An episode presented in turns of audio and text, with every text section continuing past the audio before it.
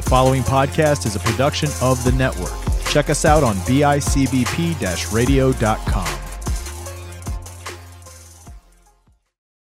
You're listening to Hats, Tats, and Stats podcast on the BICBP Radio Network with your hosts, EZD Derek Jaws, D Wave Taylor Sekatursky, Big Diesel Nick Yelich, Bold Claim Ben Yelich, and Austin Kelm, the Stat Man.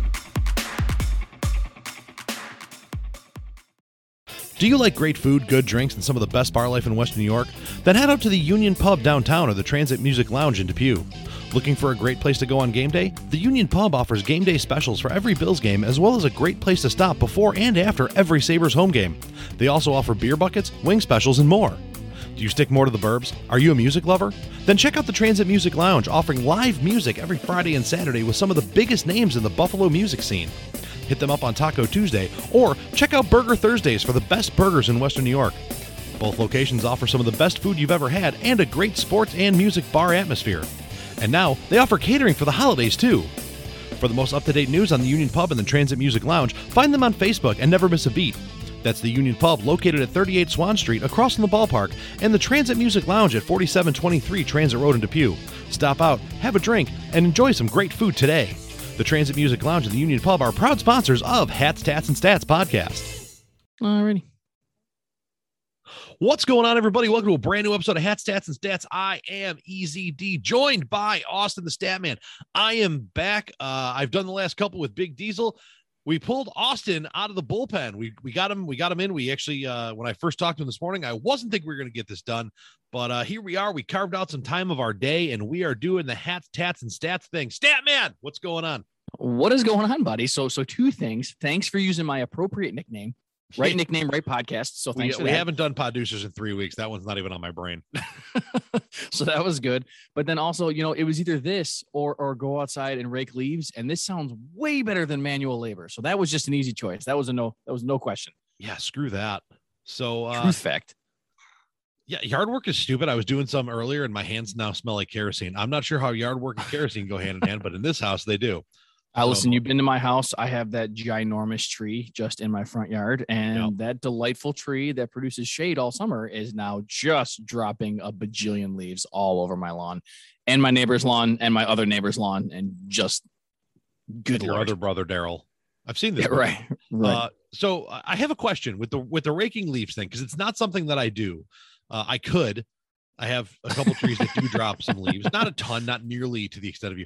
But like, so the trees drop the leaves that by winter, like or by the end of winter, would be gone because they're biodegradable. They're they're part of the world. They would essentially. Uh they they they do and they don't. I mean, so like I said, my my tree is huge. So if you had a small number of leaves, like so when you rake, it's you don't ever get hundred percent of them. Like the sure. best you can do is like I'm gonna make up a percentage. The best you can do is like 97 percent. You sure. never get all the leaves. So really, yeah, by the time spring rolls around, you probably only have one, maybe two leaves left, you know, of the ones you didn't get. But really, so I've got a ton of leaves. So Niagara Falls does an awesome thing where they come by. Well, most towns do them, but they come by and just suck them up with those big trucks. Right. Um, so if you put them to the curb, they just come by and grab them. Uh, but everybody's got a set assigned date. So uh, my wife and I bagged uh, because they've been dropping leaves for six weeks already. So we bag sure. them every now and again, and then we have to uh, just put them to the curb for the last little bit. Uh, but there'd be if you saw the pile of leaves that are at the curb right now, you'd be like, yeah, those aren't gonna be biodegraded. They're not going to go anywhere. Those so, are still going to be there in March and April when the snow thaws. It's, it's they're not going anywhere. So that's part of the reason I ask is because you know because what what do most people do? Like so I know um I know Lancaster has like a thing that they'll drive by and suck your leaves up too if you put them in a yep. pile in a certain spot. But like some towns don't have that. Uh, there's times that Lancaster because they're just awesome just doesn't do it. Um just like big garbage like there's days that are assigned for big garbage and i put big garbage out and then it sits there for two weeks and then i get a, a, like a nasty letter like hey take your big garbage out. I'll be like but you didn't pick it up when i had it on the right day. So um but something like what normal people do is they rake their leaves and put them in a bag because you're putting the biodegradable thing that'll eventually go away into a bag that won't because you know we're people so i i put it into a recycled paper bag from home depot and it's not because i'm environmentally conscious. Uh, they're just called compost bags, and you get them at Home Depot, and they're paper, and my leaves go in there. I don't know. Well, there you go. See, and yeah, then you're a better person than most because most I, people. gue- probably I do- guess I don't know. It's they're they're really cheap. They're like Do you- do you remember- normal bags? So it's Do like you whatever. remember the growing up? People used to put their leaves in gigantic orange bags that looked like pumpkins.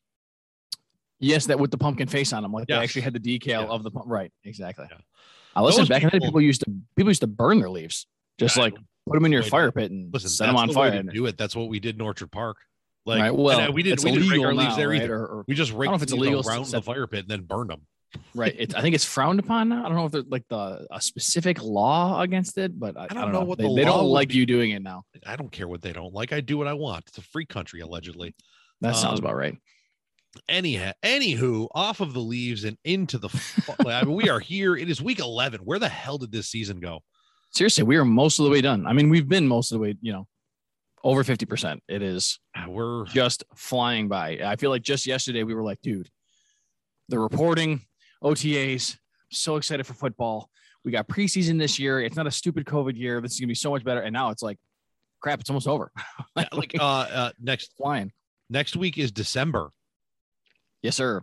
like what are we uh, anyway um so first and foremost like so uh, those of you paying attention those of you tracking along like this is a football heavy time of year for us but we don't just do football uh despite that this time of year that's what you would think however i am of the opinion that basketball and hockey don't really hit their stride in their season of like oh my god games matter until like the super bowl anyway Yeah, it's kind of that way. I mean, they're, I- they're, they're both those I'm very a- long seasons I'm not a I'm not a big basketball fan. I mean, I have an I'm appreciation for for the athleticism and the talent it takes to be a professional athlete. So I mean, I certainly get that. But the the lack of defense, the 140 to 130, like I don't know, how difficult is your sport when you do something 80 or 90 times per contest? Did you know what I mean? Like like the NCAA where it's like for pride, Yeah, you know what I mean? like, and in championship, those nobody's making money out. out there, right? And it's all it's defense. Yeah. Like that's that's a good game to me. I feel like in Yeah, the NBA, two- most people don't even try stopping you from scoring. They're just like, ah, I'm just going to try to do what you just did to me more often than you did it to me. You know what I mean? like the the two best teams in the nation could go at it 16 times in college and if you had one team hit 100 one time i'd be shocked Right. like you'd you'd see like 87 to 82 or 89 to 88 like they'd be in the 80s low 90s on a high scoring night. The nba yeah it's uh, 136 to 125 what? That's what I mean. If you if you I feel like if you scored between 80 and 90, they'd be talking about what an awful offensive production you had and just what a what a terrible NBA game we're talking about. when I do the uh and this will lead me into a shameless plug, but uh when I do the the sports news, like the sports headlines for Can You Dig Sports, I include the NBA and NHL scores. And more often than not, there are triple digit scores for both teams in most of the games. Right. Like, oh, this team got blown out by 35. It was 135 to 100 Right. you scored 235 points in this game when like Yep. a highly competitive like drag out fist fight of an ncaa basketball game was 85 to 84 Right. how is that a thing How- For like, for the, the for the best teams in the country, right? That are scoring. and, a and so like so the best of the best of the best you're going to tell me there's a 60 point per team swing like from college to pros like, start playing defense and i'll care more Well, you know what it is too. I mean, I really I think that's reflective in the sport itself. I, I mean, get me wrong. The NBA is insanely popular. I think statistically, it's the second most popular sport yes in this country. It. It's NBA, NBA is right after the NFL. Uh, but on the flip side, March Madness is insane. It is Oh. its own entity. It is its own thing. Like it is absolutely nuts. I'll, it- I'll even tune in to basketball during March Uh, Madness. right, right. For I don't regularly pay attention to it, but you'd have to be living under a rock if you were not paying attention to March Madness. That's just a thing. right. And so I think really it's it only goes to prove her point that oh, did you catch the I don't know Laker game last night? I don't know. If you're outside of LA, probably, not. You know, right? You don't really care. March Madness. I oh, can- did you see Vanderbilt beat whatever you did? Like everybody's talking about. How many brackets did you do? I filled out 15. Holy crap! No, just one for me. I 15. that is better man than me. No kidding. Um, I can tell you the Lakers lost again last night. Oh, because yeah. See, and I had no idea. So Right. Yep. I got nothing. um, they're they're not doing well, but no, they're not. but outside of that, I mean, uh, in the NHL, I love I love hockey. I got to watch some. uh I got to watch some of the Sabres game a couple times over the weekend when I was at the cabin doing the Great White Hunter thing. Um, and you know, I it was fun. They were fun to watch again, which is nice. Uh, I haven't I haven't caught myself screaming at a TV screen for a Sabres game in probably close to a decade. And I was doing it. They were fun. Um, you know, we, we turned it on. We watched them tie the game with less than a second left the other night, which you know was convenient, which was a, a nice little get back for them because they lost five to four the night before. Right. On a With, I think a, a second. last second, right? Point four, right? Like almost no time left. Right. Yeah, and then they they tied the game uh with the I don't remember who they were playing. Uh the Rangers maybe? That could be. Oh no, they were playing could be. Columbus. There you go. Um and they tied the game on a power play with like 0.3 seconds left, which was cool. And then to start the to start the second period, the the Blue Jackets came out and scored three goals in like a minute and a half, and you were like, ugh. And then the Sabres stormed back and made it five to four, and the game ended five to four or six to four with an empty netter. Well, it was entertaining. Last year, it would be like, uh, we're down two, it's over because we're only gonna score two at best. Eh, For the longest time, I mean, for a lot of years now, people have just wanted competitive hockey. Entertaining hockey. They just want us to be in games where, to your point, that it's not the first period and we are already out of it. Like we Yep. want to just feel like at some point we could win this game. Even if we don't, we could win this game. Yeah, we have it. We have a chance, and we're in games. Like losing five to one, lose versus losing five to four are two different worlds. Because Yep. like the, some of those five to four games, you're going to end up winning four to three. Uh, You Sure. know, because you're you're the other team's not going to get the bounces, or maybe your goalie has a good day. And I mean, there's some good pieces in place for the Sabres to build to the future.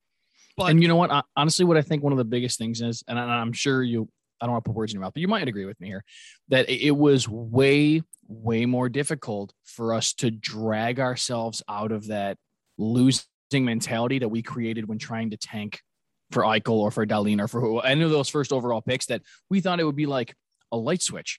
Oh, okay, hey guys, we're done tanking now. We can try again. And uh, you know what I mean? When when the players understand that losing's okay because really you were trying to suck for Eichel. You know what I mean? All those things that you were Right. trying to lose. You weren't really trying to win. And if you did have a player that was doing well, we traded him. You know what I mean? For more first round picks and more young, like whatever that was. That uh, it was much more difficult for us to pull ourselves out of that funk. Um, that really, I, I thought it was a little random, but turns out it actually wound up being a good idea. That we signed a ton of brand new players in free agency.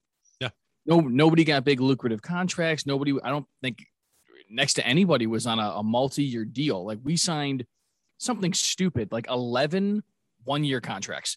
Yeah. That at some point it was just about bringing in new guys who haven't felt that losing mentality, that that funk that you were in trying to tank. And I think it's reflective on the ice.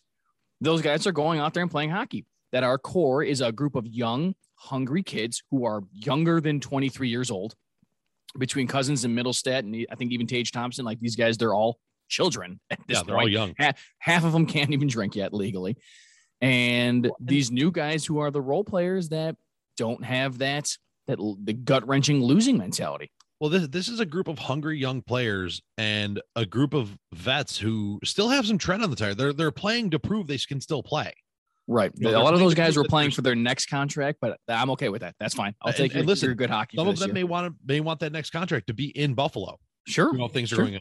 And the big thing here, uh, we hired a guy who's not a soccer coach. Damn it, like the great motivator. And this dude, uh, we were, we were like Ted Lasso, but like in reverse. Instead of hiring like a football guy to be a soccer coach, we hired a soccer coach to be a hockey guy. Like that Yeah. was and like he would he would play certain ways like that that is pretty indicative of like of what soccer does. You know when you're down a goal you play a certain way. When you're up a goal you play a certain way. When you're down two you play a different way. When you're up two you play a different way. Like no like we're gonna play hockey. We're gonna play this style and just trust and grind and grind it out and we're gonna be okay. And so far we have been. Um, are we lighting the world on fire? No. Are we doing better than a lot of people thought? Absolutely. And we don't have a lot in the way of superstars. You know we're, we're tried to- not the better team on the ice half the time I try to tell people that they, I hear people at my my sports facility be like, ah, you know what, they're still not good or whatever. I'm like, you know what, I'm okay with that because for the better part of a decade, we were supposed to be good and And sucked. we weren't. now we're we were supposed to be bad and we're winning more games than people thought.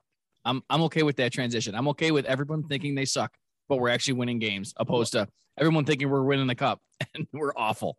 And, I'm and- okay with that. And to segue into what we're going to be talking mostly about in this episode, I mean, kind of like the Bills did. They Yeah. you, you can see the future coming. You know, people people didn't agree when McDermott came in and he cut Marcell Dareus and he cut Sammy Watkins and he cut this one and he cut that one. And then he brought in guys that maybe weren't great. You know, your Kelvin Benjamins. He, you know, your uh, a couple other guys, you know, where people are like, "Oh, Buffalo's just Carolina." Trade, traded North." for Jerry Hughes and that sort of. stuff. I mean, you know, and, and just looking around and people are like, oh, come on, like, you know, you're just going and getting guys that you knew in Carolina. Well, it was about getting the right guys. It was about getting guys in the right place from the right place. That and, and part of that is guys you know. Uh, and if you look at what Donnie Meatballs is doing, he's he's got guys that he knows from the Team USA program that he that he was part of for the longest time. You know, he's got young, talented Americans, and he's like, and now we're going after some of these guys that are, you know, these stud European hockey players. And you can see, I mean, we got three guys on a line in Rochester together that are doing pretty well. That in a they're, year, they're tearing tearing it up actually. Like Quinn Quinn was like the AHL player of the month or something like that. Like he was he's averaging better than a goal a game in the Yeah. like the young And- guys are doing well. and what you can do in a year is bring that entire lineup together. Uh, like you're building, and you can see the pieces in place for a future, which I think is nice. And if you're actually looking deeper than the score and deeper than the standings of this year, Mhm. you can kind of see some stuff going the right way. You know what? If we wound up with the first overall pick again this year, but we were playing better hockey, I I'd be fine with it. And I don't think we'll be lucky enough to do that unless we somehow win the win the lottery. Um, We're not we've got- the lottery. right. we never do. The Maple Leafs Uh, will find a way to win it again, or the Oilers, and they'll still suck. Uh, listen, and, and and we- talked about the AHL, but we didn't talk about Owen Power, like our first round pick from last year, the first overall pick. That like he's only a chunk of the way through his college season, and he already has more points than he had all of last season when we made him the first overall pick. Right. Which I don't know what else you could want from that situation. They're like, oh, he had you know 36 points and however many assists in a full NCAA season, and we're only like two thirds of the way through, and he's already got more points than he had all of Right. last season. Oh, and we So- have a goalie prospect in the work somewhere that's currently the highest rated goalie in the country.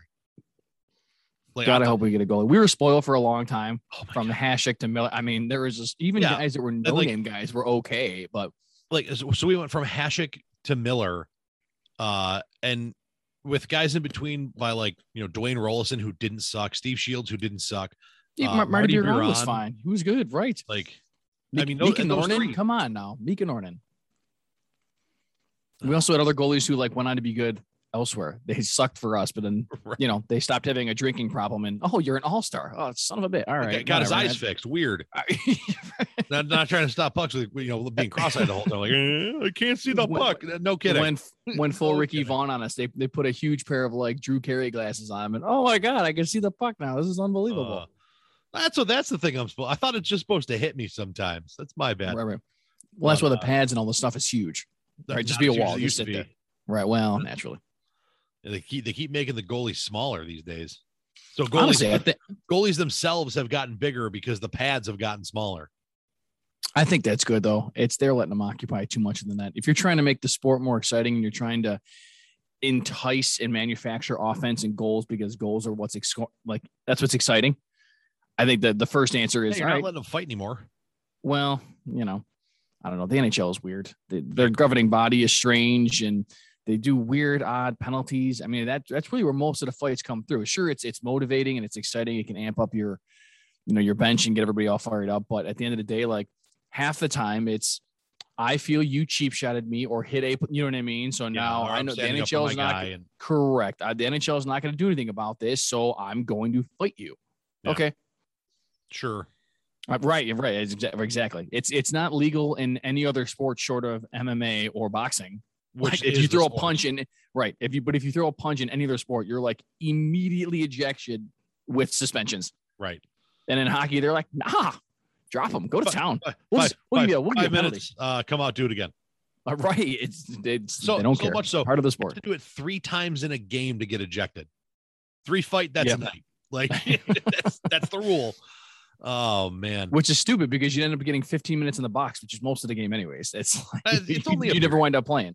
It's it's only a period. But I like Rob Ray was notorious for it. He played three minutes a night, got 15 minutes worth of penalties, and a gamer at the end of it. Well, I meant I meant if you get not that it's most of the game, but I mean like most of these guys get like 25 minutes of ice time sure. out of you know what I mean 60 minutes of play. So if you spent 15 of your 20 some minutes in the box, I don't know how much time you had left to get on the ice. Oh man, I I miss old school bloody hockey though. Bloody hockey was just was good stuff. The other day I found myself just on Facebook watching uh just like Patrick Roy and like goalie fights because you know who doesn't like a good goalie fight? I love a good goalie fight. You That's what? I'm saying. I was the dancing goalie. Nobody wanted to dance with me, but I would dance. That is very true. Another one of those things where like, hey, tell your goalie he's not allowed to wear pads. Uh, he's not. he's That's not. him. Yep. No, he's just six four. Uh, No, he just occupies most of the net. Yeah, What's and then you cheating? put a then you put a tiny net behind me, and people are like, "Well, that's not fair." Uh, find yourself another six foot four goalie. I don't know what to tell you. Get Yeah, your own not- Ron Hextall. I don't know. But but but it's not fair. Your big guy can move. Well, that's the point. That's why I'm here. I get your big guy to just land aside horizontally, and Right. hopefully we can't go top shelf. I don't know. Oh, got it. No, we had Ian to pick top corn for us. That guy- Championships, lock it up. Oh, he was unbelievable. Uh, I I still have nightmares of him. Just like I got a pretty good glove, man. Rip. Uh, never mind. No, I don't. Not not not not next to you. This is one of those things where it was like foosball. I hate to equate hockey to foosball, but like, you ever you ever play foosball and somebody just like snaps their wrist and the ball disappears? Yeah. Where where'd it go? Oh, it's in my goal. Cool. All right, I'm glad I saw that. That's what Ian was like. He'd flick his wrist and the ball would disappear, and you'd look and it'd be behind you in the net. I don't know what went down. Yeah, it was no good for anybody, especially Nope. my ego. But Not uh, not for not for rec league hockey. oh god no. not, not for intramurals. yeah, this, this dude from this dude went from playing in the OHL to knocking around floor hockey rings with us at Fredonia. Yeah. Come on, that- that's it not went fair. well. Yeah, But uh, he was a cheat code. He was a cheat code. he really was. We're down to Ian. Go tie the game so we can play. Okay. Goal. Goal. All right, guys. Let's you know, good. Let's go back to not feeding Ian again. Yep. I'll just you know if we're down, I'll score one for us so we can keep playing. And if we're tied late, I'll I'll bury one to give us a lead. It's like the bench warmers. Like had Yeah. one really good player, and we're like, hey, we got to involve everybody else who sucks. So okay, he'll just keep passing it until we're down three goals, and then he'll pump in four quick ones, and we'll get the lead again, so we can keep playing, and Right. then start feeding everybody else again. Oh. Unreal. Well, speaking of boring sports, tomorrow at 12:30, Thursday, Thanksgiving, football all day, all day football. The earliest day of football that's not in that's not in in in London. Right. The the Listen, Bears. I love it. I love all day I know football. I love all day football. love all day football. The only thing that's going to be missing from my life tomorrow is red zone because there's only one game on at a time. But uh, you, you win some, you lose some. I, I also want football on Sunday, so I can't have it all tomorrow. But That's uh, true. Twelve thirty, the Bears go to Detroit, up Eight Mile Road to hang out with the Lions. Which I don't know how I feel about this game. I mean, are we really going to watch Andy Dalton versus? I mean, what Boyle is Goff not playing again? Like Uh, backup Goff is quarterback trending versus toward playing currently. Oh well, thank God. So at least we have one starting quarterback. Because to watch two backup quarterbacks duke it out at twelve thirty tomorrow, I was not really looking forward to it. There's three three wins between both these teams, so it's gonna be great. Yeah. Um, I'm I'm intrigued by the fact that like reports leaked that Nagy is basically already fired, but they're not getting rid of him till after the game because they need someone to coach the game. it's a short, well, yeah, well, it was a short, it was a short short week. week. right? Right, right, right. I listen. I get that. I there was an argument to be made for him being fired last year. Yeah, absolutely. That really, and honestly, the, the best thing that happened to them was he stopped calling the plays. He let his offense coordinator call it. They like leaned on David Montgomery a little bit more, and they got their their play action going better. And Montgomery finished with an unbelievable run to the end of his season, and their offense, like everything was working. And they went back to like, no, Nagy's like, I'm gonna start calling plays again because it worked so well the first half of last season. Like, all right, fine. well, and and who here, was it? here we go. Um, We got we got this rookie quarterback that we think might be our future, and we're gonna start Andy Dalton, which I understand. Like you you looked at you look at Justin Fields. I don't think Justin Fields was ready to start this year. Um, I I think you have to put him in a situation to be successful. And I don't think they did that at all. And I don't mean not starting him. I mean, so I forget, was it um who the hell's the guy? He's on the the football show. He's one of the quarterbacks. Um, is it Orlovsky? Yeah. Right. So he's one of the analysts now on ESPN. but he like I watched a video where he lost his mind at Matt Nagy. And he goes, You have a rookie quarterback in his first year. He goes, and the amount of times he goes, the whole game, he goes, he's getting harassed. I think his first start, he got sacked something stupid like seven times. Yeah. Like some dumb, dumb number that he was harassing her game. He was at no point. He goes, You didn't put a running back back there to chip. He goes, You didn't have a tight end in to slow down the pass rush. He goes, You basically just told your five offensive linemen to keep doing the same exact thing all game. And after he was sacked, three, four, five, set. Like at what point? He goes, At what point do you make an adjustment and put a tight end? Do do something, chip them, so run a screenplay, do anything to do that. They went, No, just drop back and keep getting hammered. He goes, that he goes, that's one of the worst coach games he goes, I've ever seen of any level ever. And he was like calling for Matt Nagy's job then. And I think that was week two or three. Yeah, because and, and people were calling for Nagy's job before that when he decided to start Dalton 1st Mhm. And like I said, I don't disagree. And then Fields had to play because Dalton got hurt, but then Yep. you stuck with him, and and that's Sure. fine. But you know, not that like this kid got beat, guys gotten beaten up, and you know he he made the same the same mistake that Tua made. Oh, it doesn't seem to be that fast. Oh, I thought the league game would be faster, and now you're just eating blitzes and defensive linemen every other play.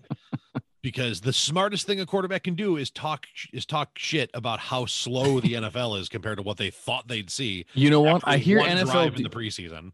I hear NFL defenses need extra motivation. Like they're not angry individuals already. So they're really just hoping that opposing quarterbacks just talk smack before every game. Like the best part was like Fields made that statement after like one or two drives in the first uh in his first preseason game. Then they played the Bills and he ate a blitz off the edge, like to his face, to his face, and just got hit right in the chest. And they they threw the flag because it looked rough or whatever. And yeah, but like even Brady was like, that kid didn't learn from that. yeah. Like, why? Because he doesn't look back and say, "Oh man, that like that sack was huge. That really hurt us." Like, no. Like what you're gonna remember is they got 15 yards and a first down, and the drive continued. Did he learn from that? No. You know how you learn by eating that blitz in the face, losing the yardage, and having like, uh, and get back out there, and now it's third and long. Uh, I, I don't disagree, but now he comes out, he's getting getting his ass kicked, and now we get to see the Matt Nagy basically comes out and says without saying, if I'm getting fired, I'm going out with my boy. and puts Andy Dalton out to start this game, which Dalton gave them that gave that offense a shot in the arm last week. Uh, it was not pretty prior to prior to Dalton getting in there. It was not pretty. Um, Fields was four for 11 for 79 yards. Dalton comes in, goes 11 for 23 for 201 and two, and had them in a position to win until the Bears' vaunted defense just fell apart to to some rookie quarterback that's not Lamar Jackson. I feel like the vaunted Bears defense hasn't been good in 10 years. And I'm probably over exaggerating. It's probably been not bad, but they're they've not been good in a little while. They're uh, they're like near the top half. Are they? Because really, like I used to be able to name all kinds of players from the Bears defense. And now I'm looking at it going, all right, Khalil Mack, he's hurt. Roquan Smith's good. I don't know who their safeties are. Eddie Jackson. Uh, I don't know who their corners are. I mean, you should be like Pat Tillman, and you had like all these guys. Like, I don't know. I mean, uh, they're they're middle of the pack as far as like points scored against and stuff like that. I mean, they're not, yeah, like. But again, when you when your offense is anemic, uh, the Bears are the fourth lowest scoring offense in the NFL. Right. Uh, well, I mean, again, the that makes sense. The only, It's- the it's only team to- in in the NFC behind them is the Lions, and the only two others behind them are the Texans and the Jags. So like, eventually, you're you're gonna give up points if you're on the field nonstop. Um, but I mean, they're not a bad defense by any means. Uh, I I think they have enough here to beat the Lions. I think. I mean, it'll be interesting. Uh, it's it, the Lions. I don't think are going to go Interestingly 0 16. I really don't. They're they're historically bad. I don't think they're going to go 0 16. I also think it's ironic that there's only one team that's ever gone 0 16 ever, and it was the Lions. And they're like really on the cusp of having 16 losses again, which is ironic because they have a tie. But with the 17 game schedule this year, they can still lose 16 games, even Right. though they, it won't be winless. Well, Well, and- winless, but it won't be full of losses as much as it could have been. And and the best part about this is the fact that they can have 16 losses and they would have had a win. They should have had a win and it came down to a kick by a dude who looks like he works the counter at a comic book store or at the type of place that sells Warhammer figurines, and the dude missed it. I talked about it on Shot Takes today. Uh, I wish I could remember the guy's name, but oh my god, it was it was perfect. It like I this could not have been and uh it was who who we got hold I got it here. Hold on. It is uh Ryan Santoso. Google this dude and tell me he doesn't look like he belongs behind the counter selling Poe uh, Warhammer models. Because he does. Poor, poor Poe. And like he he cost them they're probably shot they're shot at a win. I mean, there were other shots that they had at wins, and they'll, they'll probably have another shot. I don't think they're I don't think they're losing 16. They're going to pull out a win. They've played well against certain teams this year. I mean, with uh, stroke of bad luck with a, a non a non delay a game call and the longest field goal in NFL history is what the Ravens took to beat you. Right. I don't know. They played well. I mean, I I think their coaching staff does well. I mean, I, and a lot of people want to blame Jared Goff and stuff like that. Like, I don't know. Name any receiver on Green Bay or Green Bay. Good lord, on the Lions. Uh, yeah, I'd rather name them on Green Bay. I well, naturally, I like I said, I can pick those guys, but I mean, it's like I don't know. It's like Kalif Raymond. I mean, there are a couple of ran. I mean, I'm I'm on St. Ra. Right. Well, it's it's one thing if they still had Kenny Golladay and they didn't let Marvin Jones walk via free agency. I'd like, like going into this season, if you're the front office there, like you looked at their weapons and went, yeah, this is good. Right. You know what I mean? Like, I mean, you trade Stafford, you get Goff. Now I understand that was you know a couple of first round picks for your motivation in that regard, but I I don't know. Like you just thought this was good. We don't need any more receivers here. You had nothing in the pipeline. You had no like first round or second round pick rookies that you thought were going to develop. Nothing. You have Hockenson at tight end. That's it. Right. I mean, I don't know how you thought like, oh, Jared Goff struggling this season. You don't say. I, their most talented offensive weapon has been Swift, and he's having a good year. Do You know what I mean? So I don't think it's it's not the talent's not the performing. It's you don't have enough of it. Yeah, and it that's that's just the tough, you know, the tough side of it because I don't want a team to go 0 and 0 in the season. That's just not good for anybody. Right. Screw it. Lions beat the Bears. I'm calling it. Matt Nagy gets fired at, at halftime. Listen, that if there's a way to lose your job, it is losing to the Lions. No question. Uh, moving on, 4:30 Raiders at the Cowboys. Cowboys have all kinds of injury problems right now. The uh, their top two receivers are out. Cooper still on the COVID list. CeeDee Lamb has yet to pass uh, Concussion protocol. concussion protocol. So you know, I, God, why this am had a chance to be the this had a chance to be the game of the day. If I'm being really totally did. honest with you, my, my dark horse pick for best game on Thanksgiving was going to be the 4:30 game. But now I don't, I don't know how I feel about it because if you're not at 100, percent I don't know. Their game against the Chiefs, and I spoke about it this weekend, um, doing some segments there. That I thought that game was going to be a shootout, and that- game should have been 54-51. You know what I mean? Between Yeah. the Cowboys and the Chiefs, and it was not. Uh, and the, And- like the Chiefs basically said, throw it underneath, and we're gonna make plays, and they did. They they made they made the Cowboys throw it short, and they came up and made plays. I was impressed. Um, I I don't think, I think the Raiders with the way they're built, I, I think their option is going to be try to you know make them make them stretch the field and hope that their front four get home. Uh, Dallas also has, I think they're I think one of their offensive linemen was hurt, and he's actually coming back. One of their tackles. Um, but I mean, that front four is going to be what keeps this Raiders defense in, you know, in the Cowboys. And uh, when you don't have their top two, when you don't have Cooper and you don't have CeeDee Lamb, uh, you know, uh, I don't care how deep your room is. you're you're four and five don't fill the role of your one and two. Right.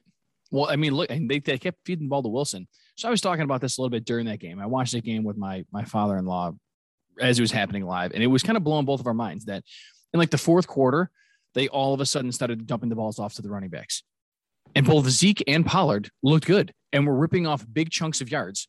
And I'm like, dude, uh, a, a day late and a dollar short. Like, what were you doing for the first three and a half quarters that you couldn't do anything going offensively? You kept trying to feed the ball to Wilson, who had like six drops in the game, and yet you just kept trying to give him the ball. And I don't understand.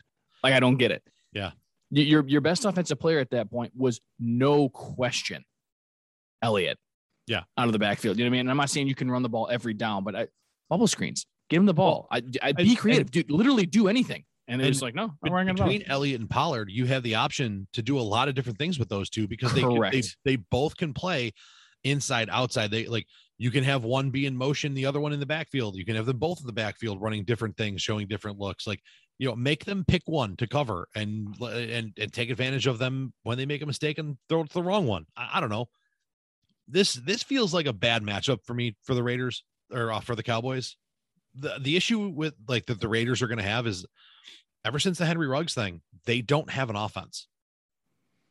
Yeah, I mean the Edwards experiment, Bryan Edwards on the outside. He's he. If you can't be successful already with the way that they have given him every opportunity to be successful, they paved his way to be a guy who can just get open and be that guy for you and be that alpha, and he just is not. It has not worked out. Well, and you look at this receiving core when Ruggs was on the field, he was the guy that had to worry about taking the top off you. He was the guy you had to worry about underneath catching the ball and making people miss. He was the guy that you had to worry about running routes and being open. So you, you leaned toward him and it made the rest of that receiving core look better. You know, it made Edwards look better. It made Renfrow look better. It made Zay Jones a, a hero in a game where he took the top off a team. Like, yeah, and ever since, like teams don't have to worry about him anymore, and nobody else has really stepped into that role. And the Raiders' offense has been anemic, is a good word for it.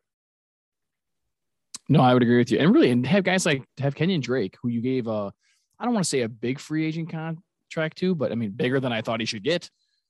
You know what I mean? To give him that, to give him a bunch of money, and you still have Josh Jacobs there, uh, and Darren Waller. I- You it's not like you are devoid of offensive talent, but I also don't understand how they don't run the ball effectively either. I'm not really sure why they've just abandoned that altogether.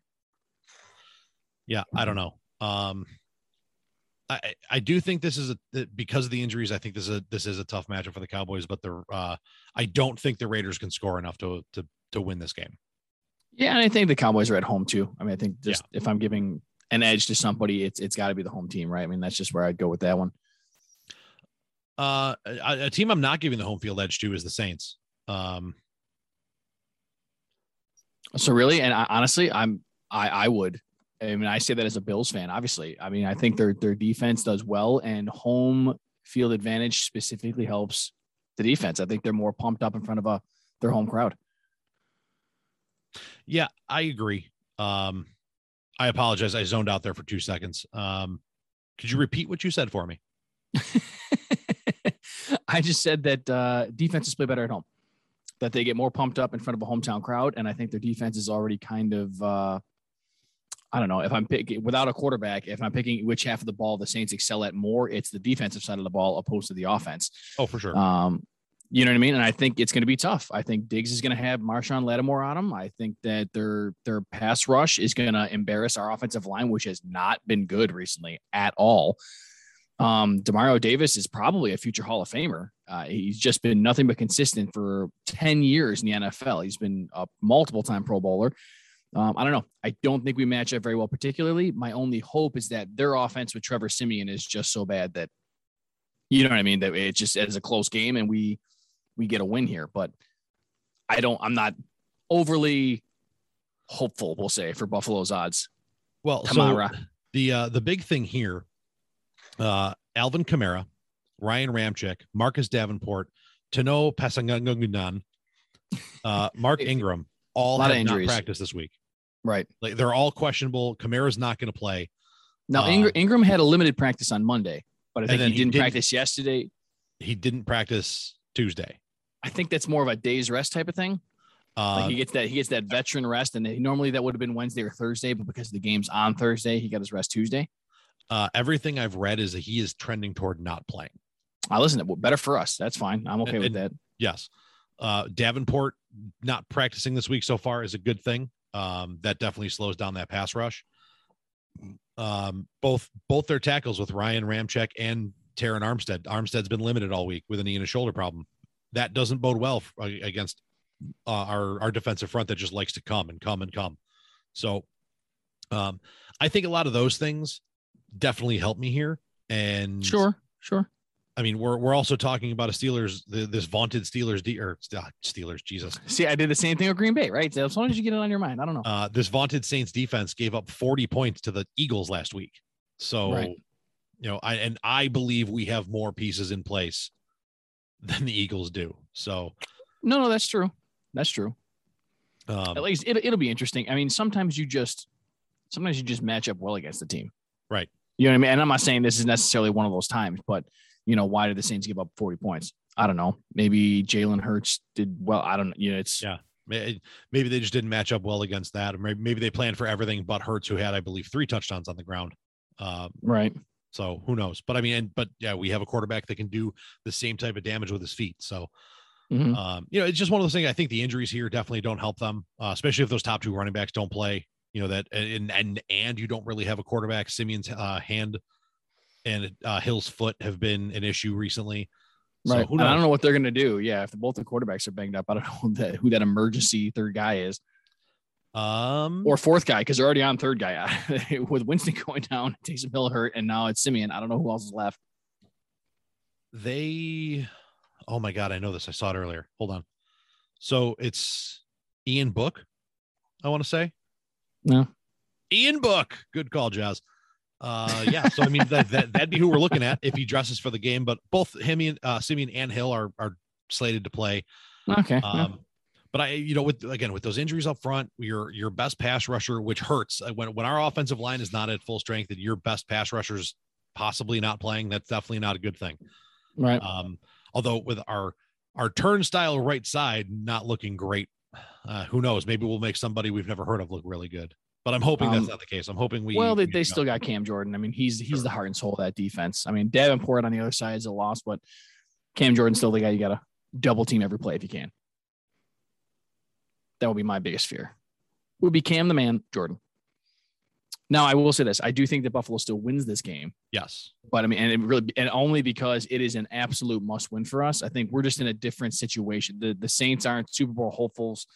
No one's got them listed as you know even playoff contenders. Uh, Uh, They're definitely not out of it, but losing this game puts them in a harder spot. Or well, because they're not going to beat. I mean, now I know they just beat Tampa a couple weeks ago, but I, they're not going to. I don't think take the division. Yeah, they're, they're not going to that's take gonna be a the thing. division from Tampa. Right. Um, so I mean, we'll see December nineteenth when the Saints play the Bucks again, but um, I don't think it'll be the thing. So they're going to be hoping for a wild card spot, and there's a lot of good NFC teams. I mean, you got to figure between Arizona and the Rams, one of those teams is going to be, you know, I don't know, 11 and 6, 12, you know, something like that. And then the other team's going to be right behind them, but be in a wild card spot. So it's going to be, going to be interesting to see what the record stands end up being, but I think they'll be on the outside looking in. I mean, as it stands right now, they are they're sitting in a wild card spot. Um, so you got Right. the Cowboys, the Cardinals, the Packers, and the Bucks leading, and the Rams solely in that five spot. And the six spot is currently shared. The six seven is currently shared by the Vikings and the Saints. Right. With, I mean, the Bears and the Lions probably aren't going to push. Uh, the Panthers, the Falcons, the Eagles, and the football team question mark at four and six, maybe having a chance. I mean, they're they're in it. They they have a shot. Right. Uh, I all but two games this week are are playoff implication big ones. Uh, the next one Sure. being Steelers and the Bengals. Uh, big divisional game. Uh, both of those teams trying to come and you know the Bengals currently sitting in you know, right behind the Ravens at six and four. The Steelers at five four and one. So Which I can't believe because I thought I thought the Steelers were going to be historically bad. Like I thought they were going to and be you know really, They're- really not good. their offense isn't. Their offense, uh, they they if they, I mean they have Najee Harris. That's it. They have talent on the outside, but Big Ben can't give them the ball. Yeah, They're not stretching the field. They're not they're not burning anybody deep. They want to play a 20 to 16 football game or 20 to 17 football game every week and be on the winning side of it. It's been working so far. I mean, although you know the 41-37 Sunday night football game was unfriggin' believable. That game was nuts. Yeah. I thought it was going to be like out and over. Again, I was recording some some segments, you know, for the radio show and stuff like that. And like I turned around after taking my headsets off, and I was like, "Holy crap, this game is tied!" Like, I was, I was What did I miss? 20 minutes. Holy Seriously, cow. it was unbelievable. I I think the Bengals are the better team here personally. So do I. Um, They they definitely have the. I mean, it's strength against strength. It's the Steelers' defense against the Bengals' offense. Um, and And the Bengals weaker, defense is very sneakily good this year. They they are not a bad defensive football team. correct. I don't know what's changed. It's like the same people they had last year. They had Bates and Vonn Bell, and I don't know. Sam well, Hubbard's been doing well. Logan Uh, Wilson, well, the the- linebackers the- are again, the offense isn't anemic. You know, they're they're sustaining drives, they're putting points on the board. I mean, they the the Bengals are not only are the highest scoring offense in the AFC North. All right, they've scored 268 points. Uh, the Ravens have scored 247, the Browns have scored 244, and the Steelers have scored 214. They're also the the defense that has been scored scored on the least. If I told you the Ravens, the Bengals, the Steelers, and the Browns are in division, and like pick the team whose whose defense is giving up the least amount of points, the Bengals are the last team you're listing. I, I definitely would have listed them last. no question. The Bengals would have been four out of four. They've given up 216. The Steelers have given up 226. The Ravens have given up 230, and the Browns have given up 251. I mean, they, they're they're playing well. I think they're the best. I, they might be the best team in this division. I don't know though. It's it's interesting. Well, I mean, there there's just that X factor. I mean, Lamar is just Lamar. You you wouldn't think they would win, like you said earlier. They almost lost to the Lions. That was a whole thing. But it's just like when Lamar does Lamar things, and he's he's out there dancing, and and he just picks apart a defense with both his legs and now his arm. He's been passing much better than he has in previous years. That's difficult to contain. I think as an overall football team, though, I don't know. I think from a talent standpoint, it's probably the Bengals, but right, like I don't, I don't want to commit it's to a it. Sl- right, right, yeah. it's like a, it's a hot take, but it's not. Like I don't know. It's. Is I mean, it I think, but it kind of is. I don't know. I mean, especially from a skill position standpoint, I think I would take the Bengals skill position players over any other teams in the AFC North. Oh God, and I don't think it's close, right? I mean, Diontae Johnson's okay. Claypool, you know, Najee's been very good. I mean, who you got? Bateman, Hollywood Brown. Um, I don't know if you're talking about a healthy J.K. Dobbins. I mean, maybe it's Baltimore. Not this year though.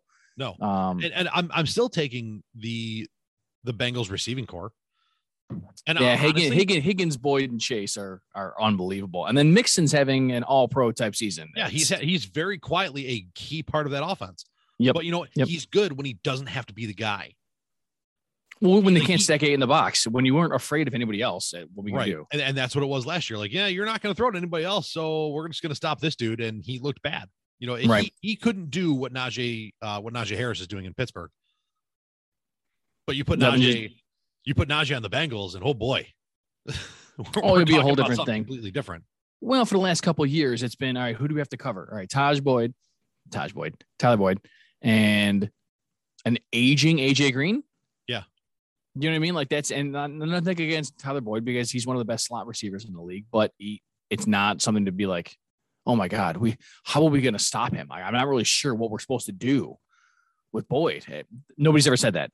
It's just like, eh, well, we'll put our slack eye on him and hopefully yeah, he wins that individual battle and that's it. Yeah, and even if he doesn't, what's he going to do? A couple catches for 50 yards and maybe a score. Great. It's the only right. time they scored this year today. Yep. But, uh, I, I, think the Bengals take this one, and I think they take a, a, big step in winning that division. Same thing, and and they're at home again. So again, I'm going to give the nod here and a tiebreaker to the home team. Uh, Panthers Dolphins. Cam Newton taking on the Dolphins and Tunga Tua Valololola. Is you sure it's not going to be Jacoby Brissett? I don't know. Uh, it might be. I only say that, that, uh, well, I'm, I'm, I'm only saying that because there, there are games where like Tua is healthy and they're still starting Brissett, and I'm, I'm not sure why. And like, cause like then Brissett got injured, so Tua came back in. I'm like, if he's healthy enough to be your backup quarterback, he's healthy enough to have started the game. Like, yeah. I don't know, I don't know why, what the thought process was there. I just don't think they're very. I, I don't think they're sold on Tua. I think Tua week after week shows that he is he's limited in his skill set, and I don't think the Dolphins are are happy with what he with what he puts on the field. It, yeah, it's not a good thing when your offense looks better with your backup, and then when your starting quarterback comes back, he has to start playing outside of his style to to to stay face. It's and it's weird too because they each offer something else. Brissett had some productive years in Indy and stuff like that, but um, Tua has more upside. Like there there are plays out there like I know I, I really I do. I think that there are plays that he makes that you just go, okay, all right, I see I see I see what happened there. You know what I mean? Like it's just it's just different. Whereas Brissett's just he looks like a very capable backup, which is fine. And there, there's a niche for that in the NFL. It's not nothing against him, but it's just what can you offer me? I've never been sold on Tua, uh, and I think this Panthers defense makes him look bad this week if he starts. That's just yeah, no. And I definitely no. Listen, I definitely think the Panthers are going to win this game. I just was my point was I don't think Tua is. I don't think there's a question that he's better than Brissett. He's just not as good as like you know Deshaun Watson or some of these other guys that have been rumored to go to the Dolphins. I, I don't know if he's I don't know if he's in the top 20 personally. It is as a second year guy. No, that, that I mean that's probably true. He's honest, he's probably right around there. One of these days, he's probably you know, right around twenty. One of these days, we'll do a segment where we rank the, the Like the- the- position rankings. yeah, we'll do we'll, we'll we'll rank like the top quarterbacks, top running backs, like, and we'll do like we'll we'll rank like the 32 starters or something like that. That'll be fun. I'm down. I like it. Uh, Panthers take the W here. I'm with you. No, no Uh, objections from me. Heavy candidate for the suck bowl of the week. Eagles at the Giants, which I got to get the I got to get the uh, the game of the week text out to everybody. I'll see if Taylor answers me from New Orleans, but uh, Eagles at the Giants. Eagles win this game. Giants suck. NFC East sucks. I don't know if See, there's like, anything you- else to say. You say I don't know. I think the Giants are going to win that game. You think so? You think you think they get rid of their uh, offensive coordinator and they get a little boost? I do. I do. And I want to think of having Barkley back at well, it helps. I think the the most talented player on your entire offense helps.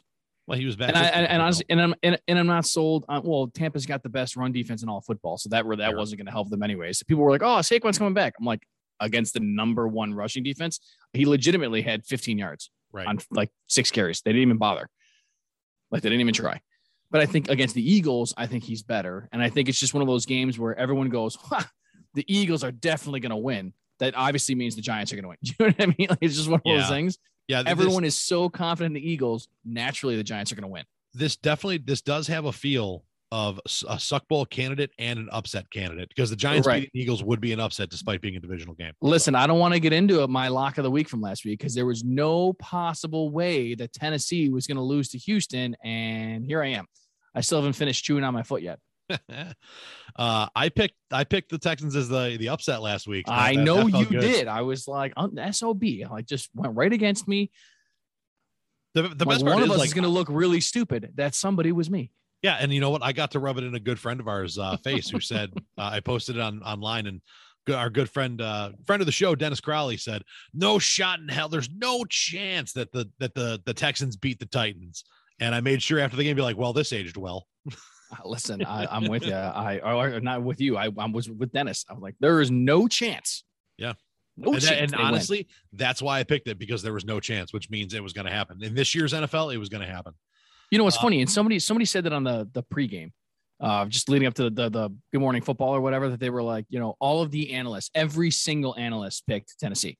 Yeah. And he goes, so naturally, he goes, this has only happened at two other times where it was unanimous. He goes, and both times the upset won. He goes, so where he goes, we're all picking Tennessee. He goes, that if history has taught us anything, that means Houston's going to win. And sure as shit, Sure, Like, that's how it went down.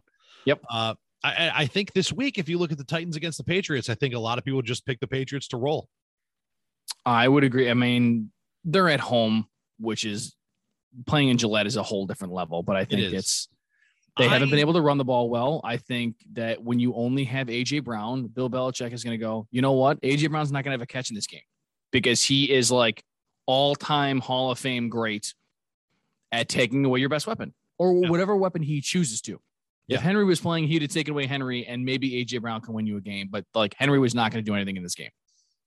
You know, but now he's going to take away Brown and they're going to have to throw to three guys I've never heard of Right. and hope that I don't know McNichols or D'Onta Foreman beats you. I don't much. see that happen. I mean, I don't see that going real well.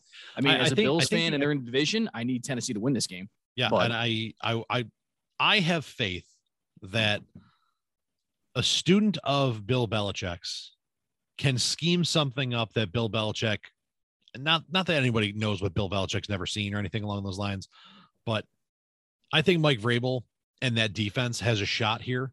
Um, they've won a couple games with their defense and their special teams play, and I think this is a game that they they can do that. I don't think Mac Jones can go 22 for 28 for 127 and 1 and win this football game.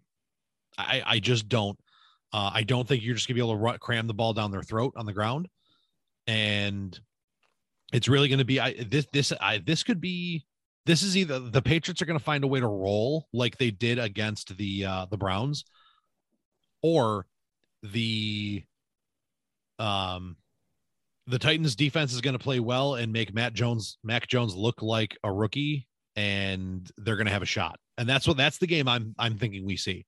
I think we see a low scoring affair. I think we see a defensive slugfest uh, against two offenses that aren't playing great right now. And people like, oh my god, the the, the Patriots can do it. Uh, their offense is rolling. They scored once last week. They scored once, like, and it was on the ground. I, I'm I, I'm not sold on this Patriots team. I'm just not. It's and see, like I'm I'm worried about them. As a Bills fan, I am worried. I'm worried about them because of the way the Bills been playing, not because not because of the Patriots. This Patriots Uh, team doesn't scare me as much as our inconsistencies scare me. That then well, and that's what it is. Because the Patriots, if nothing else, are consistent.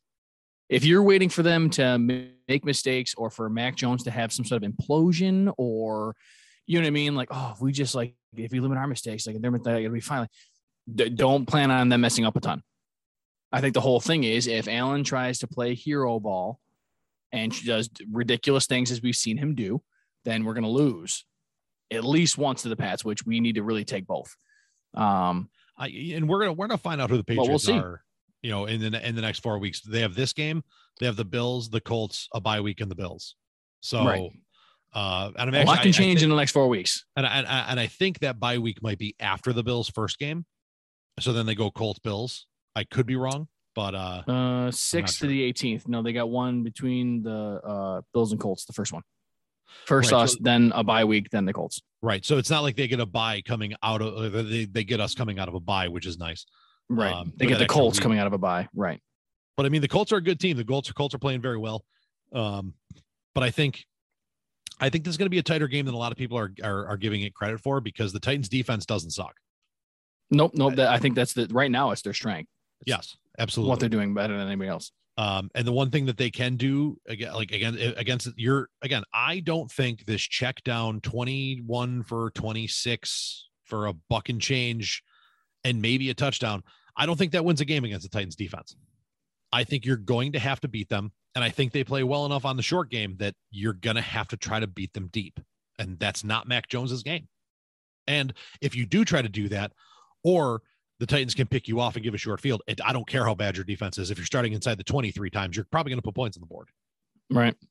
So, and, and that's been the Titans' key to success a few times this year, where bad turnovers in the red zone, and all of a sudden it's first and goal on the first snap of the day. Great. Uh, and it's, it, they're very successful that way. And they can do that to the Patriots, I believe. We will find out. Falcons, Jags, suck bowl number two. You got it. Uh, Uh, I don't even yeah, know I don't. even- I'm not even going to pick a winner because I don't care. Uh, right. I. Yeah. It's don't no even bueno. have it on TV. Put this. This is Wednesday night action. Yeah. This would be the one o'clock game that nobody wants to watch. Uh, this will be the the one o'clock game that nobody watches. The People in Atlanta and people in Duval will watch, and that's it. Nobody cares about Duval. so I will fight you. Uh, Bucks at the Colts. This is going to be a good one. Uh, we do have to pick Great up. We matchup. are we are running out of time, so we do have to pick. Up I pace a understand. I Uh, hope the Buccaneers win because we need any NFC team to beat any AFC team. So at one time and one time only, go Tom Brady. Yeah, I agree. Uh, even though part of me in my deep dark heart of hearts likes the Colts and I like the way they play. Uh, the problem is here the the the Colts are running into a team with the their biggest strength is your biggest strength. Their run defense, Exactly. their running game. So that's going to Well, we be a did- tough one. We just talked about them holding Saquon to like 20 yards. Yeah. Uh, so Jonathan Taylor, good luck to you, sir. Yeah, uh, the only difference there is the Colts offensive line is far better than the Giants offensive line, but that's Accurate. Very true. So, uh, go Bucks. Even though I like the Colts and I want them to win. Suck bowl number three. Suck bowl number three. This is again number this- three. the third game that has no playoff implication at all for anybody. This is just who is- gets closer to a number one pick that might be irrelevant because the quarterback class of this year sucks. Uh, not that the Jets are looking for one, but they might be because Zach Wilson sucks. Uh, Mike White has COVID. Joe Flacco is elite and has an elite version of COVID. and that's all you need to know. This game sucks. I don't care who wins. Um, Chargers, Broncos. This would be a good one. Chargers offense looks really good.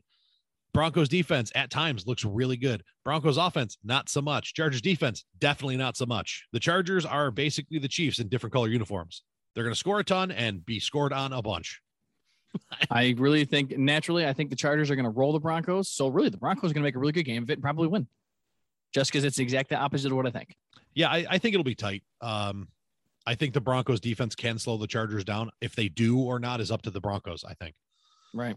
But I think the Chargers take the W. Dubs. Yep. Vikings. Chargers. Vikings Niners taking uh, both heating up at the right time and making a push toward uh, the wild card. Honestly, it, it's a must-win game for both of them. So really, this game has heavy playoff implications. Yeah, the Niners coming around into their own recently. The Vikings kind of doing the same. Yep. I mean, really, and as much as I want to go with the Vikings, just because uh, Jefferson's been rolling, Thielen, Cook, the, the skill position players for the Vikings are unbelievable. The Niners have the ability to just push you around and run the ball well and make plays. And Jimmy G has been playing phenomenally. And I'm going to take the Niners in this game. You, you have to. You absolutely have to. Um, Kirk Cousins is quietly having a good season. But he we- always has a good season. I I, talk, I talked about it with uh, with Matt on the two point conversation discussion topics that dropped earlier today. Um, the, thing with Kirk Cousins, he doesn't have that wow factor, and I think that's why he gets a bad rap with some people. Uh, Correct. he just he doesn't have that holy shit thing that like Mahomes has, that Rodgers has, that Brady has, that Allen has shown that he can do, that Watson has. That like he just he goes out, he doesn't turn the ball over, he scores touchdowns.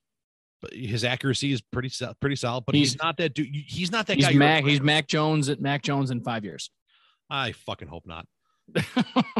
But I mean, like he's he's just that guy that's going to come out and you know he's not he's not the guy you game plan for. You don't sit there and go, oh my god, we're playing the Vikings. We got we got a plan for Kirk Cousins. No, Right. you do that against for Dalvin Cook and Thielen and Jefferson, like, and their defense is playing well. But uh, Cousins is the guy you're just like, yeah, he's just he's like your suburban hockey dad. He's just kind of there. Suburban hockey dad. All right then. But I Sure. agree. I agree. 49ers take this one. Um, they're they're they're that they're they're finally starting to play like the team I thought they'd be all year. Yep. Uh, Rams at the Packers. The Packers defense has been a story. Yeah, it's been interesting. I honestly, what I think my biggest takeaway from this game is, and why I think the Rams are going to win, um, is going to be lack of playmakers for the Packers. Um, that Aaron Jones being banged up as much as I like AJ Dillon, I mean that's fine, but I think they're going to have Ramsey covering Davante Adams all game, and I think Adams is too good to be limited completely. But I, if you're expecting some 10 catches for 130 yards and two scores from Adams in this game, I think you're going to be disappointed. Um, and without Adams, they're going to have to rely on, I don't know, Marquez Valdes Scantling. You know what I mean? And if, and if that's the guy you're relying on heavily, mm, I'm going to go with the Rams in this game, especially coming off of a loss. Yeah, th- this, And they're- this they're feels gonna like to an roll. angry Rams team coming out, and the Packers. Right. I don't know. Both, both, both teams coming off divisional losses. So, I mean, that's uh, yeah, both of these teams are going to be chomping at the bit to win. I mean, and, and the Packers didn't look great against the Seahawks. Um, I mean, the the Packers have lost three in a row Yep. since Three, three in a row? It's- Were yeah. they were eight and three? Well, they, weren't. They, they beat the Cardinals, and then they lost to the Chiefs, thirteen to seven. They lost to the Seahawks, or the, sorry, they beat the Seahawks. So so they're one for two, one one for two. I was going to say they, they and two. lost the first game of the season against the Saints and then Yes. won eight in a Sorry, row. that's- So they've lost their last two. Yeah. I read that wrong. So I, but they didn't look great in that Seahawks win. Was my point. Correct. That that now we're on it. Right. against against a bad defense. That is not a good defense over there. So I think the Rams take this one. I think that this is a we're still the Rams. We're still a, a Super Bowl favorite despite being second in the division. Nope. Nope. I'm with you on that one. I do think the Rams take it. Uh, Browns at the Ravens. Both teams Oh, banged up. I'm going with the Ravens. I- I am it's, So my, I think Lamar is going to be over his flu. I think Baker's hurt. I don't think the Browns have enough offensive firepower. They run the ball very, very well. Um, I don't think you're going to be able to just do whatever you feel like against the Ravens defense. I think the- the uh, only thing that scares me about this, as always, it's a divisional game, and those are just always weird. Yeah, I get. I get. My edge is going to go to the home team here. That, that's Yeah. just how I'm. How I'm rolling with it because the Browns haven't looked good of late. They're banged up. They just got smoked by New England. It's. I'm going to go Baltimore in this one. Yeah, and and who knows if uh, who or what a running back they'll have available for the game because Chubb's been hurt, Hunt's been hurt. They did just activate Hunt though, so he is uh, like like this morning. They, they Okay, activated him off the list. But I mean, that- that's- he- That brings that brings a little bit little closer to even for me, but I still think the Ravens take this one. yep. No, I'm I with you. I just don't think the Browns can do enough against this defense. Truth fact. And uh, the Seahawks and the Washington football team, despite kind of being a suck bowl candidate, it has it's got some playoff implications for the football team. If Little they- bit. I Well, mean, the- they're they're they're on the edge. They're on the edge of a wild card conversation. I don't know how. Oh, because Yep. everybody sucks this year. Yep. Well, the Seahawks too. I mean, if they go to four and seven, uh, they're not going to win their division because they're guaranteed to be in third place. But I mean, like you said, I mean, the Saints are not out of it. They only got five wins. So I mean, this if like, Buffalo beats the Saints and Seattle beats Washington, all of a sudden at four and seven, they are somehow still in the hunt to hit a playoff spot, I mean, which is weird to when we're- say. when we're talking about these teams in the NFC, like Washington is technically in the hunt. Technically, the Giants aren't out of it um, at three and seven. The Seahawks are. I don't think the Seahawks can't do enough. Their their defense isn't good. Russ doesn't look good throwing the ball since the injury. I, I think they're done. The Bears are done. You're talking about firing your coach. You're basically hanging up your season. The Lions are 0 and 9, 0 9 and 1, and the Falcons are 4 and 6. Those are the teams that I think are out out. The Panthers are borderline out. But I mean, all the all you need here for these two teams, the Seahawks, I mean, if they find a way to win this game, or or the Washington football team, you need the Niners to slip, the Vikings to slip, and then the NFC South to eat itself, and you have a shot. And all of those things sound very possible. I was just going to say, like, it's not like any of those things are impossible. Right. So that's uh that's gonna that's our NFL breakdown for the Thanksgiving week. Uh it's gonna be a fun day of football tomorrow on Thursday. For those of you out there, uh enjoy, drink, be merry, and give thanks. Uh it is the biggest party night of the year if you're hearing this on Wednesday. Uh if you're hearing it after Wednesday, you survived. Congratulations. uh, if you are hearing this on Wednesday, uh, you know, we mentioned the Henry Ruggs thing. Guys, be smart tonight. Don't do anything stupid. Uh, one bad decision, one bad choice could end your life and others, and you, we, nobody wants that. So just be smart. Don't do anything stupid. Don't get on the wheel of a car if you're shit cake drunk, and ju- just be mature. Don't be mature. Be responsible. There we go. That's there. There's a difference. Nailed it. You can be immature and be responsible at the same time. I know I've made a living of it. So, um, Statman, been a good time, buddy. Good to have you back. Thanks, buddy. This was way better than raking leaves.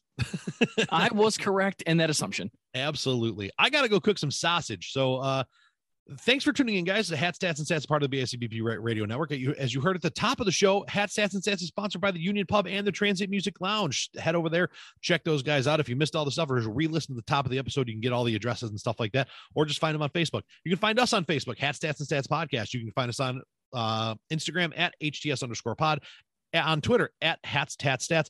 And you can listen to us five days a week, Monday through Friday, 2 or 10 a.m. to 2 p.m. on Shot Takes on Can You Dig Sports Radio. Download the My Tuner radio app on your phone to listen to us, or you can find us on the website, myjukeboxradio.com. Like, follow, share, subscribe, listen, do all the cool stuff. With that being said, we will catch you guys next week. And go Bills.